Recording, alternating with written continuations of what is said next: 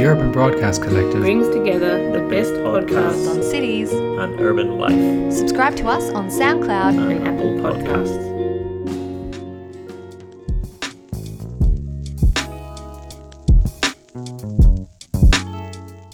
This podcast is supported by VPELA, the Victorian Planning Environmental Law Association. I'm Jess Noonan, and I'm joined by Peter Jewell, and this is the Planning Exchange podcast.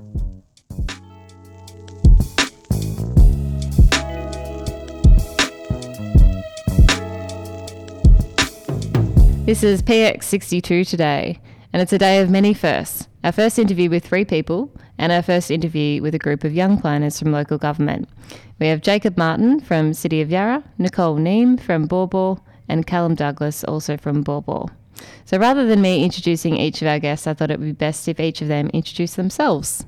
So, Nicole, Hi, Jess. Um, so I've been working as a strategic planner at Baw Baw Shire for 12 months now. Before that, I was working in consulting, doing community engagement and social impact assessment after graduating in 2017 from RMIT.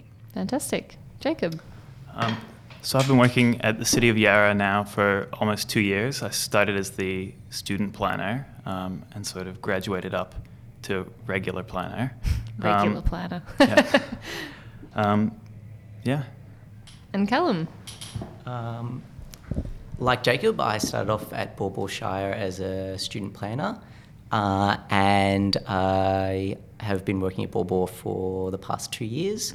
Um, uh, worked up from student planner into a uh, band five. Wow, Jess, impressive. Impressive. These are young planners, uh, and one of the reasons we wanted to interview them is because they're just newly minted planners, just out of uni. They've had enough experience to know they've gone through that transition period, Jess. Um, so it's a delight to have them here and hear their experiences because I imagine all our listeners, especially the older ones like me, look back on those times very fondly, but they were a time of almost like adolescence, I would think. Mm. Okay, let's get to it.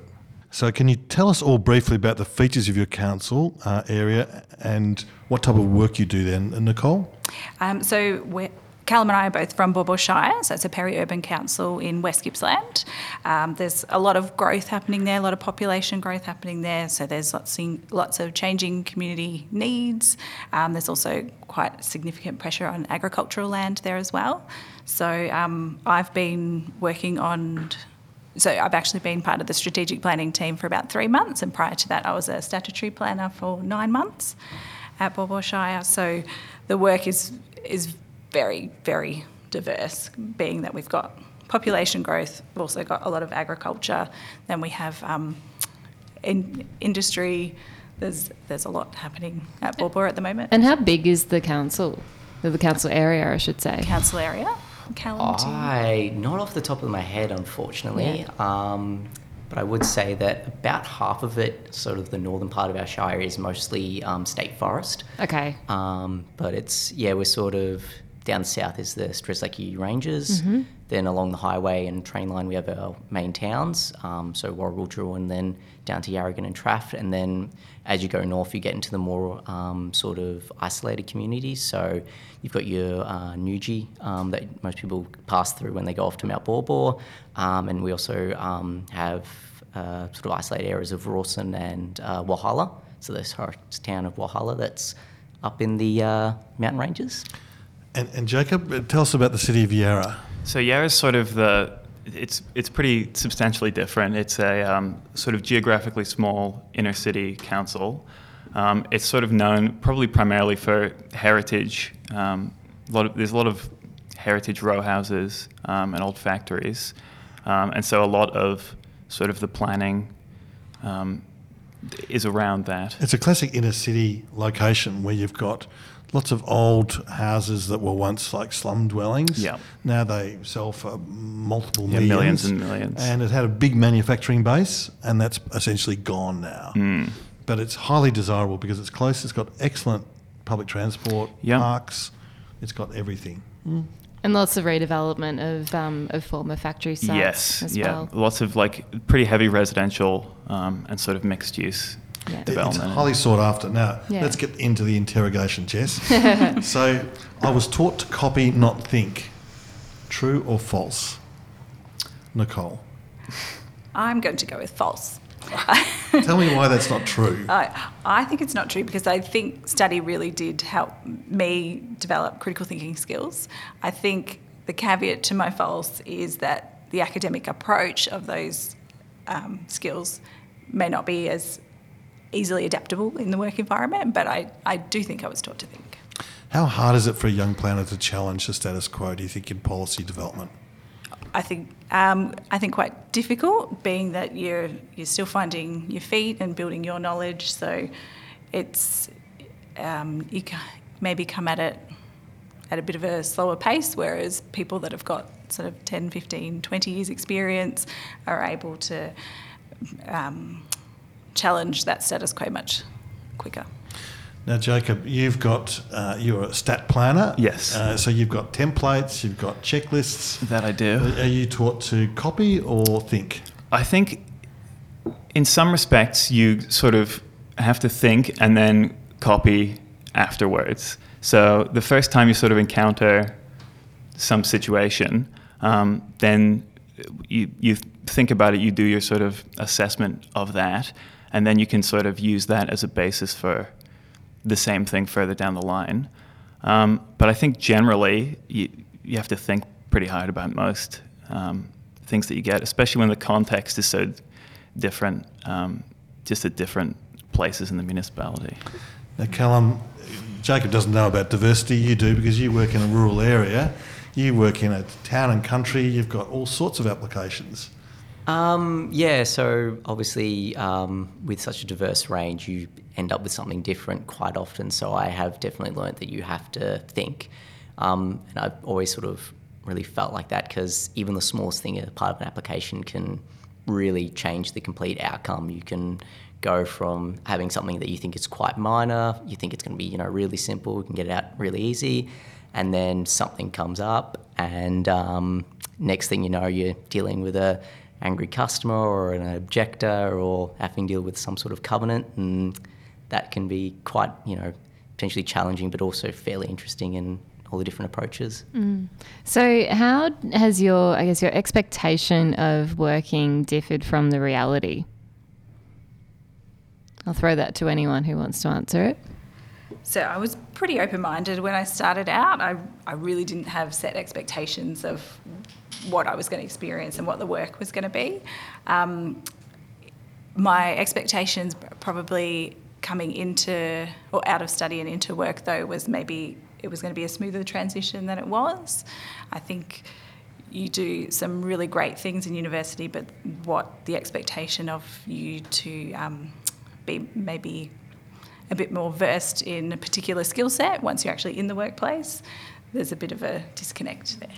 Nicole, I remember when I started, I was pretty hopeless when I started, and, and I used to think, I've got no idea. How do these? I look, I would look at awe at the older people, thinking, oh my god, I'm so stupid. It's going to take me forever. Mm-hmm. I, you know, I made mistakes. Yep. But my mentors were really good. Mm-hmm. They used to just tear up my reports and say, "How could you write that?" I'm like, I come from old school, right? Not like you guys, right? You know, but they would tear up and say, how, how can you write this? You can't make these assumptions. Do it again. Yeah. You say, you say that's old school, but it's still um, that's it pretty similarly mirrors the experience I had when I started. Yeah, I'd get I'd write a report and then hand it off, and it would come back these like blue text in all the margins. Things are highlighted. Don't put this here. You can't talk about that.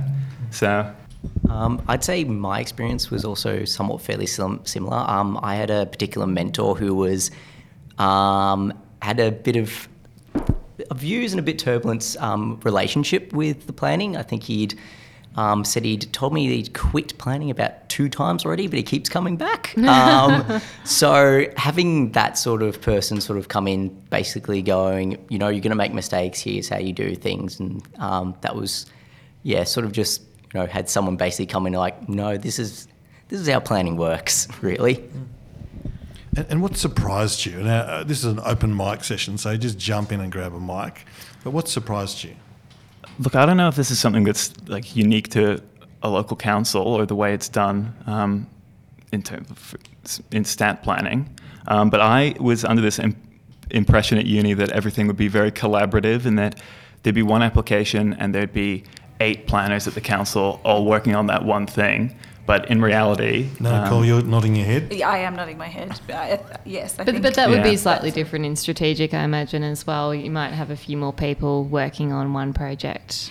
Um, yes, at, at times. At times, yeah. But um, generally, it's more like the eight projects and one person working on it rather than. Well, Yeah. resourcing is a massive sure. issue as well in local government. It has So been. for Jacob, you were just years. left to you just left to make these files work.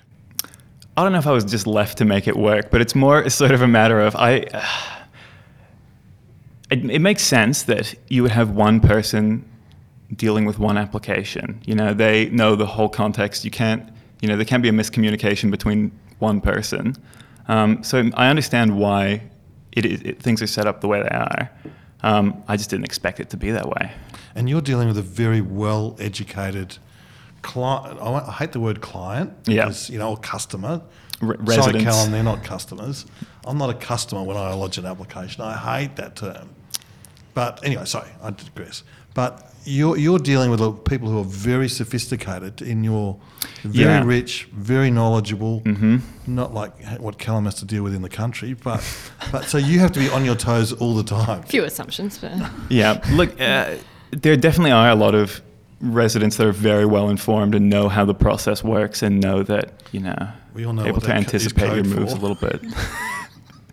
um, yeah, I would say, in regards to, I guess, the applicants is what we call them in the country, um, it can be a bit of a mix of whether how, like, in regards to their knowledge and stuff. Um, there would be some times where you get a sort of application and some of the potential objections or who you're dealing with, they really don't understand planning at all, and you sort of have to maybe guide them a bit through it. Um, but then you get sort of other times where you maybe get an applicant that really actually gets knows what they're quite doing. So there might be just Farmer Joe, but Farmer Joe knows what like how to actually you know put in the application and do all that kind of stuff. And you can be get quite surprised with what potential objections you might get from some people in the community that can actually be quite knowledgeable about um, like the policies and stuff that you have in council. So, through the conversations that you have had with the community in your current roles, um, what techniques have you developed in communicating with them? Has there been certain things that you've had to respond to? Uh, I'd say, I, in a sort of rural sort of sense, um, like as I spoke about before, sometimes they just don't understand like why they sort of have to apply and stuff. So, what I've found is it's best to sort of, I guess, guide them through them and sort of explain. You do do a bit of, um, oh, it's the state government's fault. They put it in the planning scheme, um, but you sort of have to go through and explain. You know, this is the outcome it's trying to achieve. Um, explain sort of the, like what you essentially do in your role. Um, saying, you know, like, hey, this is the process. This is what you really need to do. Um, and sometimes, like especially when you get sort of just like your mum and dad applicants, and they can be quite um, sort of sometimes really complicated um, sort of stuff depending on where they're doing it. Like it could be you might have like five overlays on it and something like that. Like you have to get all these reports and sort of sitting down and actually explain them like, hey, this is what they do. And sometimes they're fairly trusting in what you like what you ask for and how to go through it. Um, I think it's always best to give people, I guess, options and be open and stuff like that. I've always found that probably the best way to deal with most applicants. And there's a bit of an education piece, I think, as well, because there is such a lot of transition happening in Baw Baw. There's um, with with this transition and change, people are having to lift their standards, I guess, of applications and what they're providing for the, for those um, types of planning responses. But I think in terms of communication, I've always found empathy has been a really important thing, particularly in planning. These um, issues are, are going to potentially have a big impact on somebody's life and livelihood. So you- And it's a very empathy is- emotional- yeah. um, time for people, I think, particularly when they're going through a planning application process and you know they just want to develop their land in the way that they think they should be able to develop Yeah, it. yeah. And when you've got someone saying no, you know, you do quite often, I think, bear the brunt of that response, which I was going to ask Jacob about in particular Okay, um, yeah. at Yarra. How has that been for you? I think, uh, especially with sort of mum and dad applicants, there's a lot of the view is oftentimes that it's red tape and that it's a process that they're being made to go through. So often there's a lot of reluctance to sort of work with you to do anything because you're sort of your counsel and you're the bad guy and, And you're costing them money. Yeah. And time. yeah Yeah. but then ironically often there people not wanting to cooperate and not wanting to work with you often makes things take a lot more a lot yeah greater time I would say probably the Nicole could probably attest to this is probably our most controversial sort of applications are the ones where people apply for dwellings in the farming land. Um, so we have a fairly strict policy where you have to provide like farm management plans, um, and you can end up in positions where you basically go no, like no, no, we're not going to support this, not going to do anything like that. Um, and so you've basically got, you know, big back council basically coming on going, no, your dream, no, you're not allowed to do it. Um, and I think for those sort of conversations, it's, it's, as you said with the empathy, it's a bit hard because you just like, no, it's like a no-no sort of situation. Yeah, you Um, can't negotiate around that. No. Yeah. With, with that whole f- dwellings in a farming zone, it's a real mixed bag. And I think that um, planners at councils, um, and I was working for a council way out west where we didn't have that problem. I mean, the farms were huge, west of Horsham, and no one wanted to live out there. Um, but in a lot of the peri-urban places where Baw Baw is and, and other places, Hepburns, the zoning is really dumb. It doesn't distinguish between productive farming land and then you've got lots with, say, two hectares, which are very small, never going to be used for farming, but the policy says no. And it's very hard as a planner to to give coherent reasons. So I think there's the state government needs to really step up with that. I think Nicole. Yeah, I think that can be a really difficult conversation to have, and and for us can sometimes end up in VCAT as well, um, if there are refusals on that basis. And we do struggle with that in Baw Baw because we do have very highly productive agricultural land. Is the yeah is the the struggle that we do have in trying to to retain that and have consolidation but yeah, appreciating that smaller lots are are unlikely to be farmed. Yeah, and I think there's also a bit of, uh, I'd say, somewhat anecdotally lately, um, we're getting a bit more coming in, I guess, from the, the impact from people who are moving out of um, a lot of the growth areas in um, sort of metro Melbourne. They're sort of going, hang on, you know, all of our neighbours are basically getting subdivided into these massive residential subdivisions. So they're actually moving out to our area. So then we get into that sort of issue where we're getting a lot more. And then um, I guess there's also sometimes a bit of conflict between people coming in and then the existing. Um, so anecdotally, I've you know heard people coming into council and going, you know, why did you approve this? This is an absolute ridiculous idea for our farming land sort of situation. And then It's you got very hard to get the right balance, Jess. Mm. Definitely. Now, now, what surprised you? Um, you know, you, what, what- sorry, what have you changed your minds on? Now, the last person we asked you said they hadn't changed their mind about anything. So, so over to you. What, what have you changed your mind on? Yeah, I, I'm going to be boring as well. Um, I don't think I've changed my mind on much. Um, but too, I, young to, too young to be boring, Jacob. well, I don't know. Maybe I was t- too cynical beforehand. Um, but th- yeah, I think my expectations pretty much matched um, what what I do now, basically. Well, that's good because that's not often a common response. Well, it does kind So- of get beaten into you at uni that oh hey, when you're a stamp planner, you are the bureaucrat that you know assesses people's front fences, um, which is not necessarily always the case. Um, but yeah, I think I came to it with a very open mind, so I didn't have sort of this is this is what I think it will turn out like. So I didn't have a lot to change my mind about, but I probably have been more informed about my position to be able to influence as a planner. I think that's It's uh, a great yeah. responsibility. Yeah.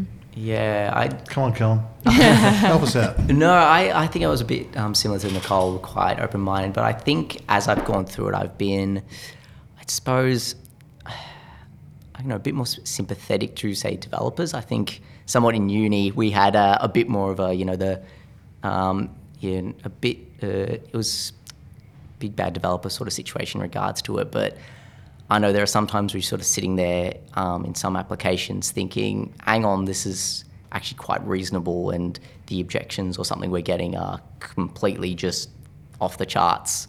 Um, sort of situation, and that can potentially be for some um, applicants quite like distressing and stuff like that. So they might not even go through with it if it, yeah, can be, yeah, uh, take quite a toll on them. Like for us, it's a you know nine to five every day sort of situation, but for them, it can be quite you know a significant yeah impact on their lives. Now, this is um, a question. You've both, well, sorry, you've, you've all grown up, uh, maybe Nicole, tell me if I'm wrong, but you, you, you've, you've all grown up with the net. Uh, how Does has this- anyone call it the net anymore? Sorry, sorry, the, the World Wide Web. the World Wide Web. Sorry, WW. You've all grown up with the, the, the internet, Jess. Can you imagine what? How's this shaped you? Uh, and can you imagine life pre-net or internet? Um, oh. Look, I, I'm not sure that, you know, my experience would be vastly different from somebody born, you know, 10, 20, 30 years before me. I mean, it's not like, perhaps like something that I've noticed is that I'll, you know, if we have, if I'm sitting around with people and we want to, we, somebody says, you know, oh, did you know that this, this happened? Um, the sort of first response is to go, oh, okay, and then get out your phone and, you know, or, oh, hey, how do you think this works? Oh, I don't know, let's sort of check. Um, but I, um, yeah, look, I don't think there's anything special about people that have been born in the last. What about in terms of your job, though? I mean, um, I, I think guess when I first started, which wasn't necessarily that long ago, Mm. um, we were still using. don't laugh. Um, we were using paper planning schemes still. Mhm. So I think even that transition in planning into digital has been pretty massive. I think it's easier to get access to things, Yeah, definitely. for sure. Like, we don't have to sort of all crowd around the one planning scheme. Like Yeah. everybody can, everyone has access to that. Yeah. Maybe it's better for the public. Yeah, I was going to say Um, the same thing. Yeah. Yeah. It's potentially easier for people If, to, if they can interpret it. That's true, and and, that's another another. Uh, What about you, Matt? Nicole? Do you think how does that? Um, I think definitely in a work environment it has changed um, with emails and access to social media and things like that for for applicants for objectors. I think it really would have changed the landscape of planning in that way. Does that ease of accessibility of people to you drive you a bit mad? It drives me a bit mad. How people can email you and they expect you to get back straight away. Yes, I think time management and sort of slotting out time in the diary has just become more and more important when, especially if you've got reports due and that might be delaying your ability to finish do that you have report. blackout is- periods? Yeah, Like you do? yeah, Se- self-imposed Yeah. to do it. And I, yeah, definitely. I think nowadays, I think it's sort of everyone has sort of been changed by the net. Like, as in growing up, um, we didn't really, I didn't really have necessarily access to the internet till I was maybe in high school. But I think everyone nowadays has been like really sort of, I guess, transformed, like socially wise. Like, my parents have Facebook accounts and stuff like that. And like when I was in high school, that'd be just ridiculous to think about um, when we were sort of like the, I guess, you know, first getting out and having that sort of thing. So I think definitely um, a lot of people coming a lot more, I guess, tech savvy um, and stuff. Like everyone now has streaming services and all that kind of stuff. So yeah, Even Pete has Facebook. One thing that surprises me, Jess, is that I mean we've got so much access to everything, except a lot of pol- except a lot of councils have restrictive access to their files, which is ridiculous. But I mean, Jacob, you and Yarra, You should be able to look up and see what they're doing across the river in the other inner inner city areas and see what they're doing and learn from them. But it seems like they're all little principalities, or am I being too harsh? I think uh, Come on. I do agree with you to some extent. Come on, the. Come on, I think, look, I think Yarra in particular, we're pretty open with a lot of files. Like if you want to come and Oh, not so much that, but you seeing what, say, Port Phillip are doing, or and you know, just getting hold of that information to inform what to better what you're doing. Hmm? You're not right. I mean, there is some. Obviously, each council has different local policies, Same, so same. it's not necessarily always the. You know, it's They're, not. all, ne- they're all negatives anyway. Yeah. but you're, you're not wrong. Like, I recently, we had sort of a bit of an argument about how to interpret some signage policy. Um, and basically, I was set, my coordinator told me, hey, call up other councils and see what their that what their take on it is. Um, but obviously, when you're calling other councils, um, unless you know somebody there, you're going to be talking to the person, the you know the person that's at the same level as me, um, that's working the phone that just doesn't want wants to get you off their back as soon as possible. Do do councils collaborate very much? Is that something that you've maybe- seen? Oh, I know for Gippsland, um, we do something called Gips Forum. Okay. Um, so that's where all the Gippsland councils get together and, um, it's, yeah, it's so, so DELWP, our like um, Gippsland DELWP is there, and we also have the referral authorities um, for our Yeah. region. So we all sort of come in, and um, generally it's sort of hosted by one of the councils. Um, so one of the councils hosts. So I think the last time, one last one we went to was the Latrobe one. So we got to hear about you know all the stuff they've been up to and whatnot, and um, I guess you know collaborating and um, having talking to other planners. So Fantastic. yeah, it kind of helps when you like might think of oh maybe this person from another council I spoke to at that can help me out. So yeah. I think that might be a failing of sort of the lack of clarity in a lot of cases. Like, it, I don't know that it should be the case that different councils can have different interpretations of state policy. Thank you to Song Bowden planners who offer excellent personalised service. Call Dave Song or Dan Bowden through details on our website. Also, we thank Victorian Planning Reports, our very first supporter. If you want the A to Z of planning decisions in Victoria and excellent editorials, please get yourself a subscription to the VPRs. Details on our website. This podcast is supported by our wonderful friends at One Mile Grid. One Mile Grid is a boutique consulting firm which offers traffic and transport engineering, transport planning, and waste management services. You can find out more by visiting their website at www.onemilegrid.com.au. Now, does, does, does planning policy reflect adequately, in, in any of your opinions, the new urban reality influenced by the digital age? Big question, big essay topic. I Over to you, really- Callum. Yeah, I really believe that it probably maybe needs to be more flexible in its regards to uses. Um, I know now, like people generally like work in home, work at home, and have their own businesses at home and stuff like that. But I guess that's really in the planning scheme. I think potentially there could be a um, bigger shift in the future with you know self-driving cars and VR and stuff like that. I know now. Um, people have sort of the flexible work hours and stuff. And I've, you know, anecdotally, people like, I really don't want to work at home. I'd rather get in my car or, you know, get on the public transport and actually go to the office and work with other people in my field than to be stuck at home, you know, sitting on a laptop in a study or something like that. Um, but you know there is potential for you know big disrupt- disruption with how VR and stuff. Um, I know recently there's been a really interesting development for VR in South Korea where the this company brought back a um, The dead person. yeah, the dead person was like a Oh. yeah mother lost her child, and they uh, spent like two years to like recreate her daughter and stuff, and it was they, they like televised it on the television. It's like Yeah.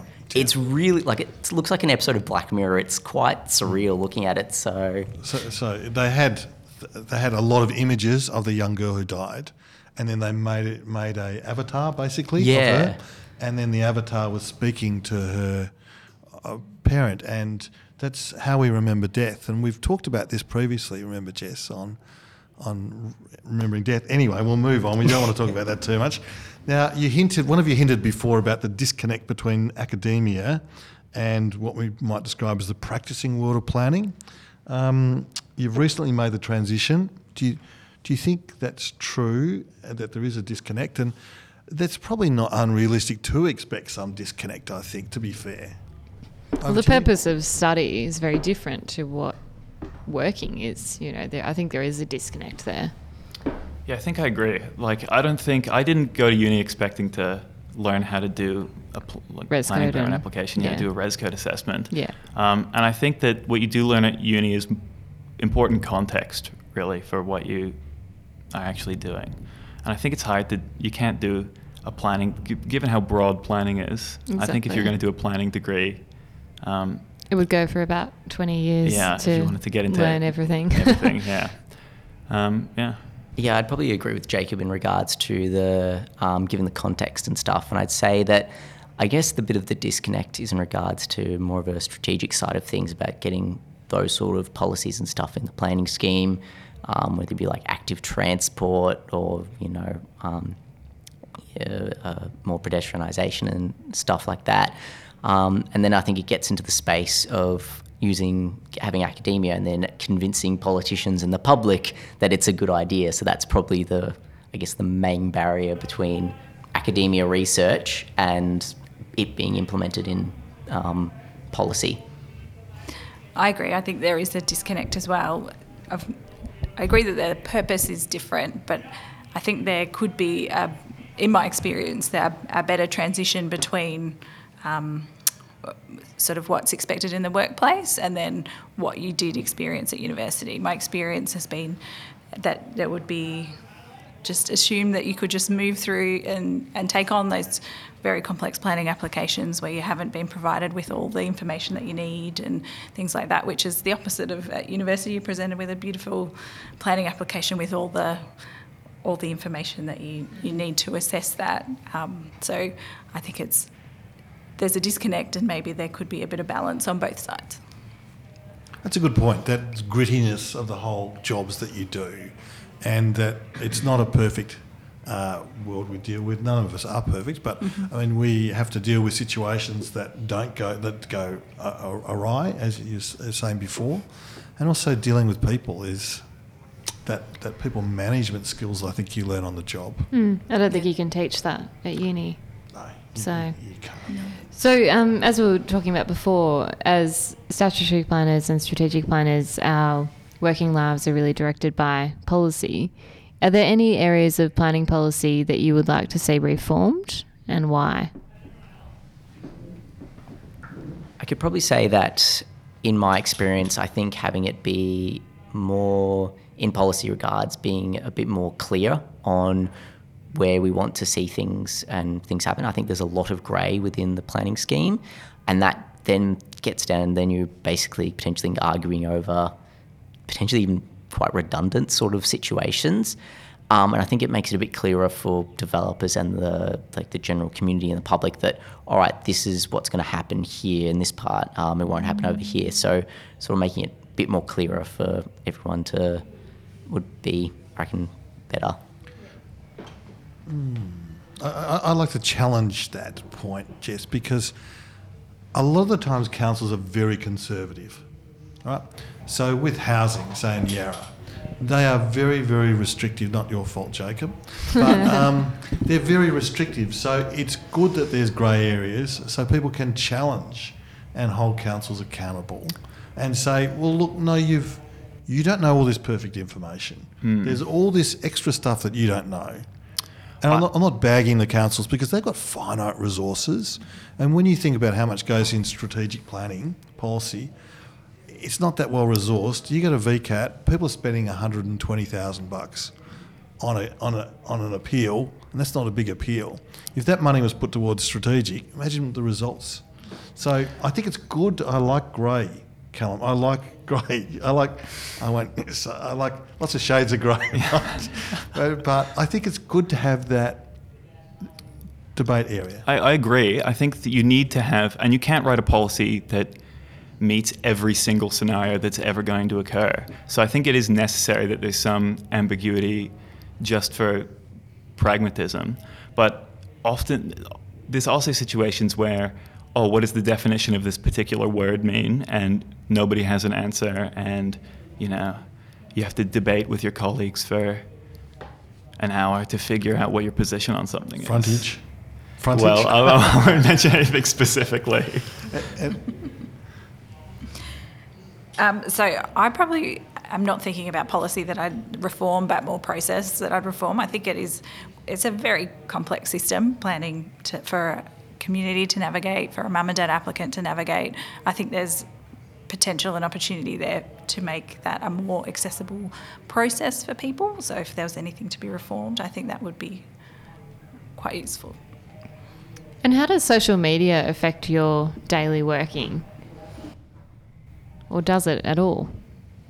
Um, well, I know for So social media um, generally like doesn't really necessarily come up too often, but we did have a very extreme example at Baw Baw Shire um, previously where we had an application that would you know be considered a bit contentious um, outside the area it was in. Um, I think it got to the point of you know almost having a decision done. It was advertised. The the landowners around this particular um, use were fine with it, um, but it got out on social media. Um, our, I think our comms team sort of came around going, "Hey, what's what's going on with this?" And we're like, "Oh yeah, it's just that application." Like, yeah. Um, and then I think the next day we're like, "Oh, we've got all these objectors." And then the day after that, it's like, "Oh no, there's a Facebook group." Um, and then it got to the point, I think we had, um, so admin staff said they had an objection from every state in the country. Um, and turns out you can actually print out a change.org um, petition. Oh, wow. Because um, if you have a petition, you have to, for councils, you, for, you have to um, present them to the governance coordinator. So uh, apparently filled a binder book with objectors. Um, but it got to the council meeting, um, and the council were um, happy with our recommendation in regards to it. But it was sort of this idea that what people thought was actually going on was completely different to what was actually being proposed. And it was Mm. The group mentality Exactly. or pack mentality, I should There's a lot say. of fake news out there. Oh, Yeah. definitely. In regards to this, and I know people were having like our admin staff having phone calls, and people like, oh, I, I like you know, this is how you object. You give us, you know, where you live, you know, details. What is your objection? Um, and people are like, oh, I don't want these people to find out where you are. And it's like, hang on, there's like a hundred obje- objections, and one of them, like, it was a very much. And a big- it's amazing how those things can spiral out of control with one piece of information that's incorrect, and um, all of a sudden you've got hundreds of people with placards. I think populism's great, but anyway, there, there is FOMO uh, for people who don't know, fear of missing out. Ah, you know what it means, Pete. And, and okay, Jess, and now JOMO, which uh, is the joy of missing out. Did you make that one up? No, I read it. Yes, Oh. I think that's. I, I love that term, JOMO. You know, so, you know, sometimes you're so pleased you didn't go to that event, or you're so pleased you missed that meeting, or so. What things are you happy to miss out on in your professional life? A tough question. You don't need to dob anyone in, but uh, what do you think? Or is it too hard? Do you want a next question? Sorry, Callum. Okay. Um, I think for I guess Jomo would be maybe um, having to deal with particular applicants and stuff that can be quite just difficult. Like potentially, like if we sometimes in our area we might have some that are quite regular and potentially they're just quite staunch and like you might ask for something and it's like no this is a reasonable question and they will just fight you on it and it could be something that you think is just no this is very simple like um, just do it and um, I know some of our um, other colleagues at work and generally our upper management sort of deal with those sort of people but it's I guess yeah sort of definitely there's some times when someone might come along and be like, no, I don't want to deal with, you know, some lowly band five. I want someone more um, senior. And like, well, they're going to tell you the same thing I did, just, you know, two days later. I think that's one of the skills you learn very early on in the job, particularly in local government. Jess, you've never worked there, but um, but I think you learn very quickly how to how to gauge people. Do you Yeah. think? Do you think it's a fair? and, Yes, uh, yeah. Like, is this person going to be really And to read people. to read people? yeah. Do you think? I, I, I agree. I think it comes back to that communication as well. I think that active listening is really important and confirming what what's actually sort of under this question. What actually do you really want to know? And yeah, being able to read people, I think, is very important to know where is this conversation going to lead to. And I could also think there's also sometimes not taking it personally. Like sometimes they might, you know, email your upper management and stuff, and then it gets come down to you, and it could be just a very like almost like I was like, oh, where's this permit at? Like a, a small update, and it's sort of just like, you, know, could you just send it to me? But half the time it's like, hmm, whatever. You've sent it up the line, you're going to get the response from me anyway. So it's sort of just yeah. And quite often, I think that's um, you know pressure from another side. You know, your applicant is probably under a huge amount of pressure to get that permit, and if that satisfies their client or their representative, you know, it's just again about understanding where people are coming from and um, different pressures. Now, Jess, uh, what about Jomo and you? Do you have Jomo at work? Probably from a similar perspective, I guess. For difficult clients, we all have, diff- you know, like you guys are talking about applicants, we would have difficult clients as well um, every now and then. So I guess that's Jomo. what about you, Pete? There's some conferences I'm really pleased to miss out on. Conferences? Yes. Yeah. And and sometimes a client will, a potential client will ring me up, and I'll say, ah, look, there could be a conflict of interest. I might be doing work for the city of Yarra soon, so they sort of understand that. But look, that's a little secret. Don't tell anyone. Sorry. I suspect for you guys it's a bit different as well because you, like, your job is dependent on clients coming to you. So, yeah, I don't know. I don't know where I was going with that. that it's, a, it's a good point because like typically it's an 80-20 ratio. Like mm. probably like what you're saying, some golden rule applies in life. And you know, you're all nodding your heads what 80-20 is. So you got 80% of people are fine, 20% of people give you 80% of your grief. Yeah? Is that what you find? Yeah, yeah, I would agree. I think um, I've got a different perspective because I've done consulting as well as work in local government, and so I do have that appreciation of the other side of the counter, like you said about just um, that maybe the the the the consultants contacting you on on their client's behalf. So I think that really helps. And also, you know, you've all worked in stat planning. I mean, two of you currently, but it is a very draining process. And I do hear about planners getting burnout because you're dealing. Now you're all nodding your heads again. Um, Jess, you would know about this, but um, you know. So any Claws are comments- out today. no, no, no. Any takers on this? That you know the burnout you get, like you get rid of a whole lot of files, and then there's a whole lot of new files coming, and then there's those files that never seem to move. Or that just come back again and again and again. This is about you, so go, please. Yeah, look, maybe maybe it's maybe having a particular personality type helps, um, but I think that at least so far, um, just being able to. There are obviously applications where it's you know ABC and then it's ABC again, like you're repeating the same process over and over, um, but then you get something cool that you haven't seen before or something that you know I. Um, as much as it's annoying sometimes to have to thrash out what something means, um, I sort of enjoy that process as well.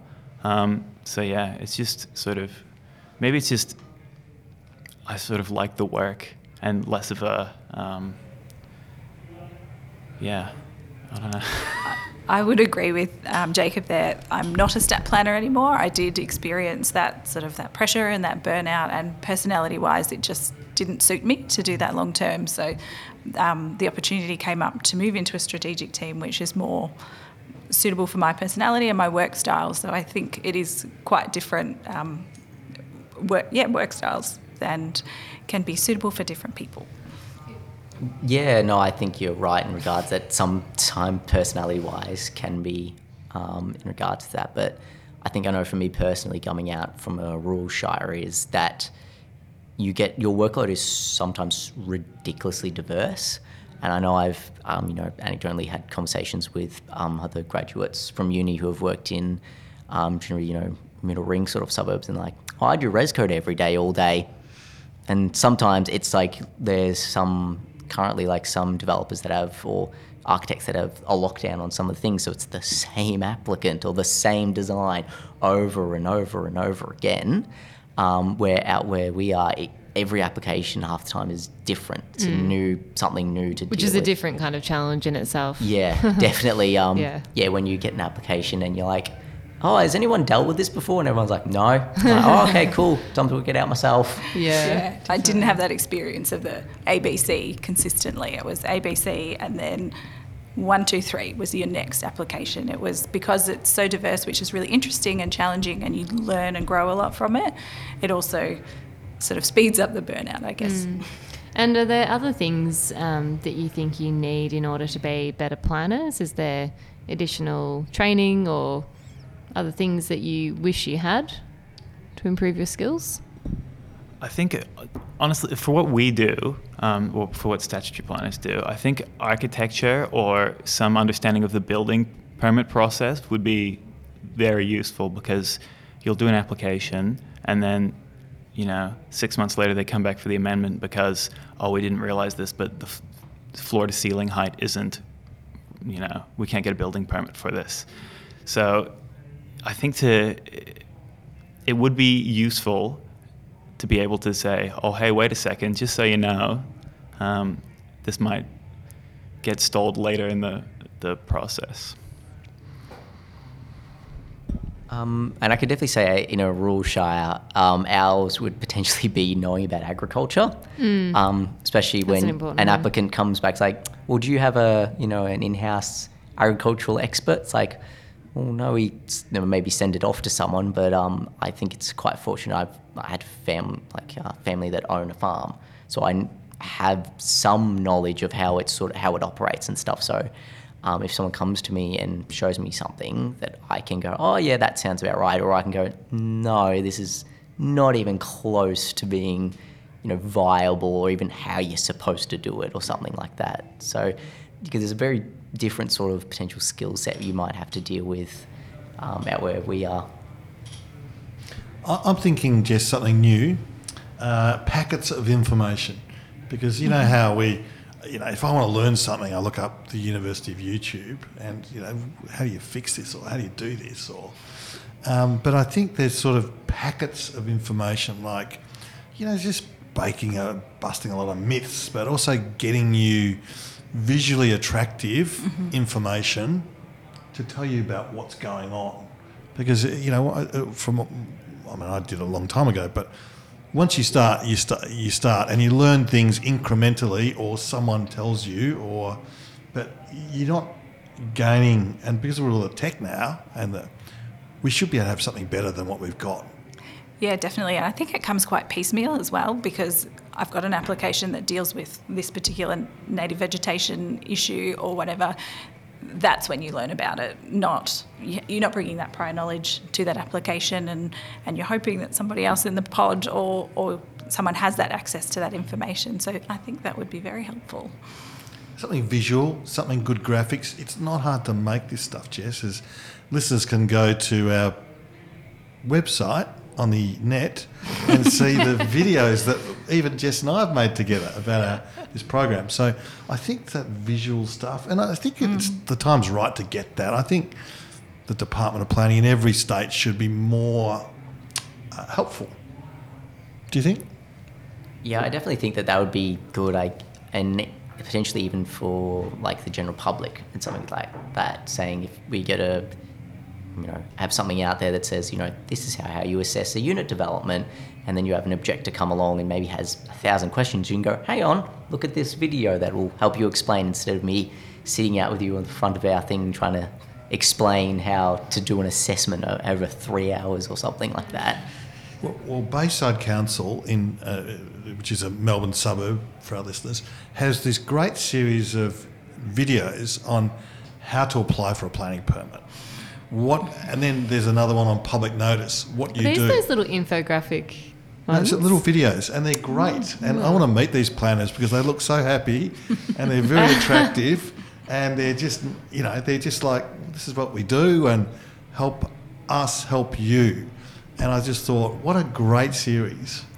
Yeah, and I think we've actually come across those. Like those videos have been sent to us, or like uh, management have gone, "Hey, you know, there- this potentially, you know, hey, we could do something like this, or something rather to, because it's yeah." Maybe that could be a little PX thing, Pete. You and I can act out these videos. I've got a great face for Be radio, hilarious. Jess. You, know You that. do. So, but but uh, moving on. So, what have you been surprised that you've mastered in your job in this relatively? Well, you know, we're talking about two years. It's not a long time. Mm-hmm. What what has surprised you that you've learnt to be able to do or manage that you thought was pretty daunting once, or maybe there's nothing? Hmm?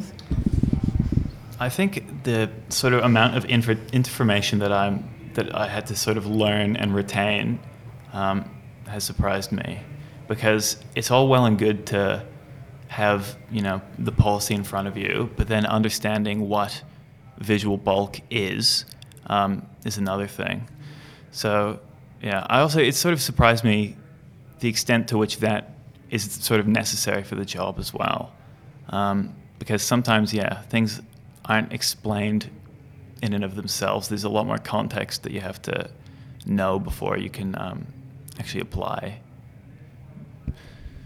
And uh, say uh, before, um, Peter, how you mentioned um, when you first sort of started out, like having a look at your planning scheme and thinking like, how am I, how do I interpret something like this? I think sort of being able now to just rattle off something off the top, a clause off the top of your head because you've just seen it that many times to be able to, you know, you know, in a couple of minutes run around the planning scheme looking for, you know, where you need to refer something to or, you know, uses and stuff, like, something like that. It's always been really good. I think that's really helpful for dealing with the public as well. Because if you're able to look somebody, if you know the answer to a question, as soon as somebody asks it, you don't have to go away and say, "Oh, let me, you know, do some research and come back to you." I think it saves a lot of time and it makes people feel a lot more confident, like in your abilities, particularly when, say, you're dealing with somebody and they, uh, they they're not if your applicant isn't confident in your ability to do the assessment uh, and you have to go back to your boss every time they ask a question i think it sort of becomes a situation oftentimes where they don't respect what you do say when you know what you're, you're talking about I, I would agree with that i think um, being adaptable is something that i think i've mastered since becoming a planner um, so many different types of applications. You're also got lots of different responsibilities internally. You're doing different roles, different days, whether it's duty or you're writing applic- um, writing reports, things like that. So I think being very adaptable and managing your time is. Well, I think it's an outstanding thing that many planners don't get flustered because they can deal with lots of different situations. Mm-hmm. And they know the structure and how do I break this down? How do I look for help? you know, what's the essence of this proposal? What should I be cautious of? Is that what you, yeah, or, or the, you know, what do I need to look for? Yes, yeah, I think, sort of, and and that sort of comes continues to come back to that communication with the with the applicant or whoever's doing the proposal. Mm. I think. And so, in this day and age, it's rare to experience peace and calm. How do you find this space outside of work? Well, Baw Baw is very lovely and green, so it's it's quite a nice place to be and to work and to find that space. But I think um, mindfulness, cooking, things like that, to really disconnect, using your hands, something that's completely opposite for planning, is where where I find it. I could definitely say I think there's a bit of just sort of switching off. So just say, all right, work's over, don't want to think about it, just switch off, go to a hobby or um, something like that to sort of take your mind off it and sort of focus on something else. Because it can get to you, can't it? And you take it personally a lot. I mean, I don't know if something goes wrong for me and and someone's not that they're rude to me, but I take it personally. Yeah? And it does affect you. I mean, we are humans, yeah. Uh, yeah, I'd probably say that. Yeah, sometimes you can somewhat take it personally if you feel like it's like your fault or something like that that's an outcome has occurred or if something like that you can yeah sometimes sort of take it personally but yeah I think you have to sort of go back to be like all right how can I how can I learn from this how can I like rectify it or something like that? and your that. team is very good about that isn't it I mean your team is a essential support for you hmm? yeah definitely I think definitely and sort of going back to what we were saying before I think being able to sort of switch off and go okay I'm not going to think about anything to do with work or any planning at the moment um, is pretty important. Right, Jess, podcast extra. Now, this is where we ask our guests uh, what have they been listening to, reading, watching uh, uh, recently that they've enjoyed. It doesn't have to be about planning. To, well, to follow on from the last question, to really switch off, um, listening to a podcast, uh, Chat 10 Looks 3 with Annabel Crabb and Leigh Sales, which I find very opposite of planning and can really disconnect. Yeah, I also um, li- listening to the back catalogue of a podcast. Um, it's pretty well known. Um, it's called The Worst Idea of All Time, and it's these two Kiwi comedians, and they rewatch a film every week for a year, and then sort of do a podcast on it and slowly go insane over the course of 52 weeks. Um, I suppose mine is Uh, depends on who you are if you find it um, an escape or something else. Is the uh, Case File podcast um, done by the anonymous host who is Australian? So it um, looks at sort of true crime. um, I'm a fan, don't worry. Yeah. so yeah, um, every so often they uh, release a podcast which goes into a particular case, um, sort of um, going through, um, I guess, yeah, what sort of happened, and then the subsequent, um, poli- generally police investigation into, um, you know, hopefully finding the uh, perpetrator. Well, what about you, Jess? Well, I was inspired by um, our, one of our previous guests, Mark Marsden, to read the book about William Buckley, which is where the term Buckley's chance came Incredible from. story, So, Jess. incredible story. What about you, Pete? Uh, I went to Moonlight Cinema for the first time ever. Oh, wow. Uh, last Saturday and saw, uh, I wanted to see uh, Little Women, uh, a book that I've, I'd never actually read and didn't know much about, but I love How- swirling dresses and things like that. How did you end up there? I'm intrigued. No, I just well, I'm trying to Branch you know, out? I'm trying to branch out. Yeah, I saw 1917 the week before, and that was quite. I I think I needed Little Women after 1917. That was pretty brutal. yeah, I saw that as um, well. Because my grandfather was over in France at that time, and so seeing all those things, I thought, well, they Little did. Women it is. Little Women was, but but just the reason I raised that is because it's in the Botanic Gardens, listeners, and it's um, it's very weather dependent, obviously. But the uh, the, the, screen is blown up and it, it's so well organised. But what it made me think about was how underutilised our public land is, and you cannot get a permit to do commercial events in public land. Basically, it's impossible to do it. Uh, and we need to unlock what is public land for a lot more commercial activities, as long as it's with a light footprint. But there's so many festivals, or I'm not talking about doof doof festivals, guys, you, which you would attend, no doubt. Right, So I'm not talking about the sort of crazy rave parties you want to go to, but just a lot of other things that we could use public land. There's an enormous amount of entrepreneurship out there to take advantage of these things. So I think we need to, of course, things are always going to go wrong in some places, but it's going to go right a lot of times. I think we need to. Any comments? What? Any thoughts? Um, comment. I, I agree with that, and I think it, it builds support in the community as well. So you've got community groups that want to hold markets and things like that that just yeah need that support to be able to enable that to happen and raise funds for their whatever group that they're representing. So I agree. And I definitely know that, like, out now where we are, as mentioned it before, we have a large amount of state forest, um, and generally now it's mainly unregulated. So that might be hunting season, also. there might be uh, people that go up and do that. But that land is quite vast and could be used for many different things. And I know it is definitely used for some of those sort of events now, but maybe I guess opening that up to more to you know advertising that more to the you know wider community and bringing more people out. I know especially areas such as like East Gippsland now, um, sort of you know having events on and stuff like that to you know bring more people out into the regions.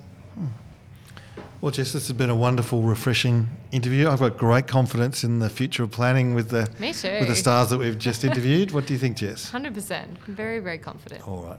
And listeners, um, we would refer you to the Urban Broadcast Collective, which we're a part of. It's a wonder, wonderful curated list of podcasts produced in Australia. And uh, thanks to you, charming, wonderful three young planners, and always to Jess. Thank Thanks, you. Pete.